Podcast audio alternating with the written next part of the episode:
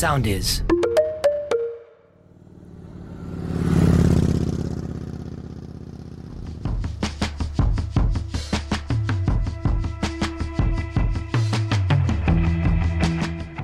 Φίλες και φίλοι, γεια σας. Είμαι ο Λάζαρος Μαυράκης και τα τελευταία 24 χρόνια βάζω τις λέξεις σε σειρά, γράφοντας για ένα από τα πιο γοητευτικά αντικείμενα πάθους, τις μοτοσικλέτες. Ουσιαστικά γράφω, ζω και εξελίσσομαι μέσα από τις μοτοσικλέτες και αυτό ακριβώς θα μοιράζομαι μαζί με όλους εσάς, μέσα από τη σχέση που θα χτίζουμε σε κάθε επεισόδιο με τις μηχανουργίες.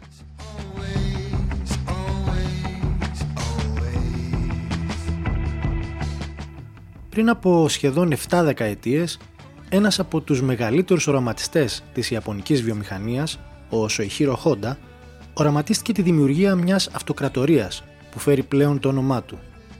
Ξεκίνησε φτιάχνοντας ταπεινά πενιντάρια παπιά, αλλά αυτό δεν τον εμπόδισε από το να εμπλακεί σχεδόν με το καλημέρα στους αγώνες. Μάλιστα, το θεωρούσε επιβεβλημένο και επένδυσε σχεδόν τα πάντα σε αυτό, δημιουργώντας ένα τεράστιο ερωτηματικό σε όλο τον υπόλοιπο κόσμο που δεν μπορούσαν να καταλάβουν το γιατί. Όταν λοιπόν ρωτήθηκε, αφού κατάφερε να αφήσει άπαντες με το στόμα ανοιχτό χάρη στις επιτυχίες των Χόντα στους αγώνες, απάντησε με αφοπλιστική ειλικρίνεια. Οι αγώνες είναι για εμάς το καλύτερο πεδίο δοκιμών.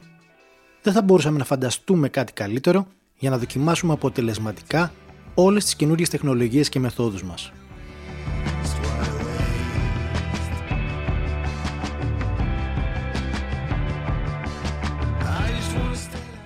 Αυτό είναι ένα από τα αμέτρητα παραδείγματα, αλλά ίσως το πιο χαρακτηριστικό για τη σπουδαιότητα των αγώνων. Δεν είναι άλλωστε τυχαίο ότι η συντριπτική πλειοψηφία των τεχνολογιών που διαθέτουν οι σημερινές μοτοσυκλέτες έχουν εξελιχθεί, δοκιμαστεί και επιβεβαιωθεί μέσα από τους αγώνες πριν περάσουν στη μαζική παραγωγή. Το ανώτερο επίπεδο στους αγώνες μοτοσυκλετών αυτή τη στιγμή δεν είναι άλλο φυσικά από τα Grand Prix. Οι δύο μικρότερες κατηγορίες, η Moto3 και η Moto2, είναι ουσιαστικά το μονοπάτι που οδηγεί στην κορυφαία κατηγορία των MotoGP. Την κατηγορία που αγωνίζεται η αφρόκρεμα των αναβατών πάνω σε προηγμένα μηχανολογικά πρωτότυπα όπως ακριβώς συμβαίνει και στη Φόρμουλα 1. Μόνο που στα MotoGP το θέμα είναι απείρως πιο συναρπαστικό.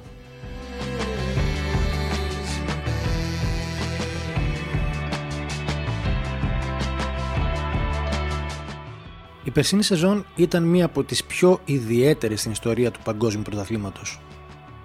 Τόσο το γεγονός ότι λόγω της πανδημίας έγινε ολοκληρωτική αναδιάρθρωση του ημερολογίου των αγώνων, όσο και το ότι το αδιαφιλονίκη το φαβορή, ο μόνιμα την τελευταία πενταετία παγκόσμιος πρωταθλητής Μαρκ Μαρκέθ τραυματίστηκε στον πρώτο αγώνα με αποτέλεσμα να μείνει εκτός για το υπόλοιπο του πρωταθλήματος, είχαν σαν αποτέλεσμα να γίνουμε μάρτυρες συνεχόμενων ανατροπών πολλών και διαφορετικών νικητών, με όλα αυτά να συντελούν τελικά σε μια συναρπαστική σεζόν. Τώρα είμαστε μια ανάσα πριν την έναρξη του φετινού πρωταθλήματος και αξίζει να δούμε λίγο πιο αναλυτικά το τι συνέβη πέρσι, καθώς οι περσινές εξελίξεις αποτελούν μια πρώτη τάξεω ευκαιρία για μια πιο σωστή σε γενικές γραμμές προσέγγιση του αθλήματος και τι σημαίνει τελικά το να κατακτάς έναν τέτοιο τίτλο.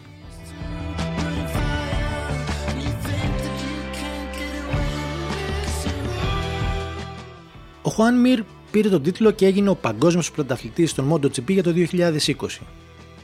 Μια περίεργη χρονιά όπως έχουμε πει ήδη, απρόβλεπτη, με εκπλήξεις και ανατροπές, που στο τέλος ανέδειξε τον καλύτερο. Αυτό το καλύτερος όμως είναι που έχει φουντώσει τις διαδικτυακές κυρίως έρηδες σχετικά με το αν ο Μιρ ή οποιοδήποτε Μιρ που παίρνει ένα παγκόσμιο πρωτάθλημα με μία ή και με καμία, έχει συμβεί και αυτό, νίκη, είναι λιγότερο πρωταθλητής από άλλους αναβάτες όπως για παράδειγμα ο Ρώση ή ο Μαρκέθ. Στην τρελή λοιπόν περσινή σεζόν υπήρξαν αναβάτες που έκαναν παραπάνω νίκες όπως ο Κουαρταραρό και ο Μορμπιντέλη ενώ ήταν πολλοί και αναβάτες που πέτυχαν από μία νίκη όπως ακριβώς έκανε και ο Μύρ. Κανείς όμως από αυτούς δεν κατάφερε να βρεθεί στο τέλος μπροστά στη βαθμολογία από τον νεαρό Ισπανό της Σουζούκη ο οποίος ολοκλήρωσε μόλις την δεύτερη χρονιά του στην κορυφαία κατηγορία.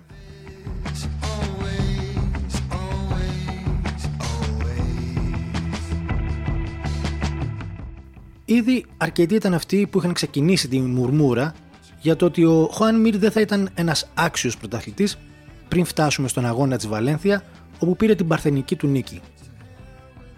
Είμαι σίγουρος πως είναι οι ίδιοι άνθρωποι που απαξιώνουν το φετινό τίτλο εξαιτίας της απουσίας του παγκόσμιου πρωταθλητή, του Μαρκ Μαρκέθ. Προφανώς και όλα αυτά για τους σοβαρά σκεπτόμενους ανθρώπους είναι απλώς μπουρδες. Και για να πάρουμε τα πράγματα με τη σειρά και να τα θέσουμε στη σωστή βάση, ο Μαρκέθ ξεκίνησε τη σεζόν κανονικά, αλλά για να τερματίσεις πρώτος πρέπει πρώτα να τερματίσεις.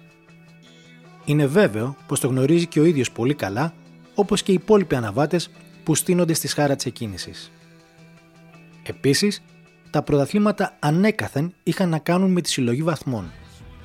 Το να κερδίζεις αγώνες είναι σίγουρα ο καλύτερος τρόπος να το κάνεις, αλλά στο τέλος της χρονιάς το στέμα πάει σε αυτόν που έχει μαζέψει τους περισσότερους βαθμούς και όχι στον αναβάτη που έκανε τις περισσότερες νίκες ή τις περισσότερες pole position ή που ήταν ακόμα και επικεφαλής στους περισσότερους γύρους.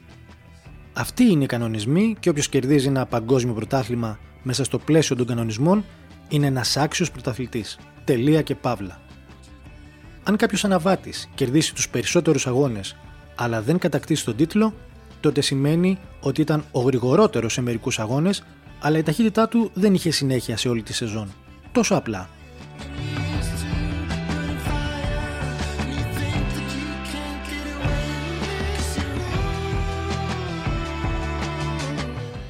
Για να το πούμε με διαφορετικά λόγια, έχουμε να κάνουμε με τον γνωστό μύθο του λαγού με τη χελώνα, αλλά σε έκδοση MotoGP.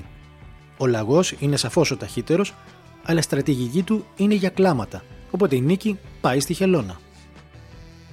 Υπάρχουν πάντως περιπτώσεις, σύμφωνα πάντα με τους κανονισμούς, που πρωταθλήματα έχουν κριθεί και από τους αριθμούς των νικών. Αν για παράδειγμα δύο αναβάτες ισοβαθμίσουν, τότε ο τίτλος πάει σε αυτόν με τις περισσότερες νίκες.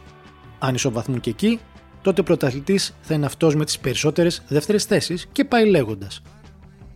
Κάτι τέτοιο συνέβη για παράδειγμα στο παρελθόν στο μακρινό 1967 στην κατηγορία των 250 κυβικών όπου ο Phil Reed και ο Mike Hellwood τερμάτισαν με τους ίδιους βαθμούς. Τελικά, ο τίτλος πήγε στον Hellwood γιατί είχε 5 νίκες έναντι 4 του Reed. Ακόμη πιο χαρακτηριστικό παράδειγμα είναι το πρωτάθλημα της επόμενης χρονιάς όπου ο Reed με τον Άιβι ισοβάθμισαν στους πόντους στις νίκες και στις δεύτερες θέσεις, ενώ κανείς τους δεν είχε πετύχει άλλα αποτελέσματα. Τελικά, ο τίτλος κρίθηκε βάσει του ποιος είχε τον καλύτερο χρόνο συνολικά σε 10 GP με πρωταθλητή τον Reed, με διαφορά 2 λεπτών και 5,3 δευτερολέπτων.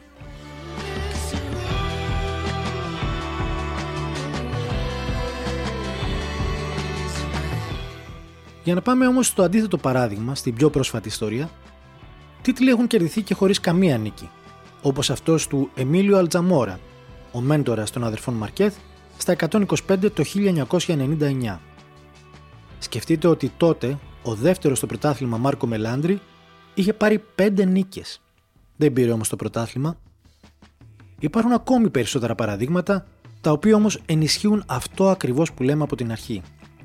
Κάθε πρωταθλητής είναι ένας άξιος πρωταθλητής όσο κινείται εντός των πλαισίων των κανονισμών.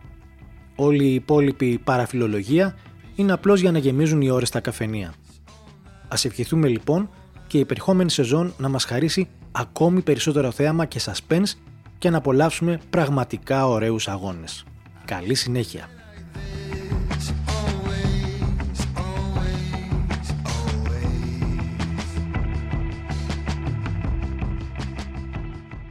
Ακολουθήστε μας στο Soundees, στο Spotify, στο Apple Podcasts και στο Google Podcasts.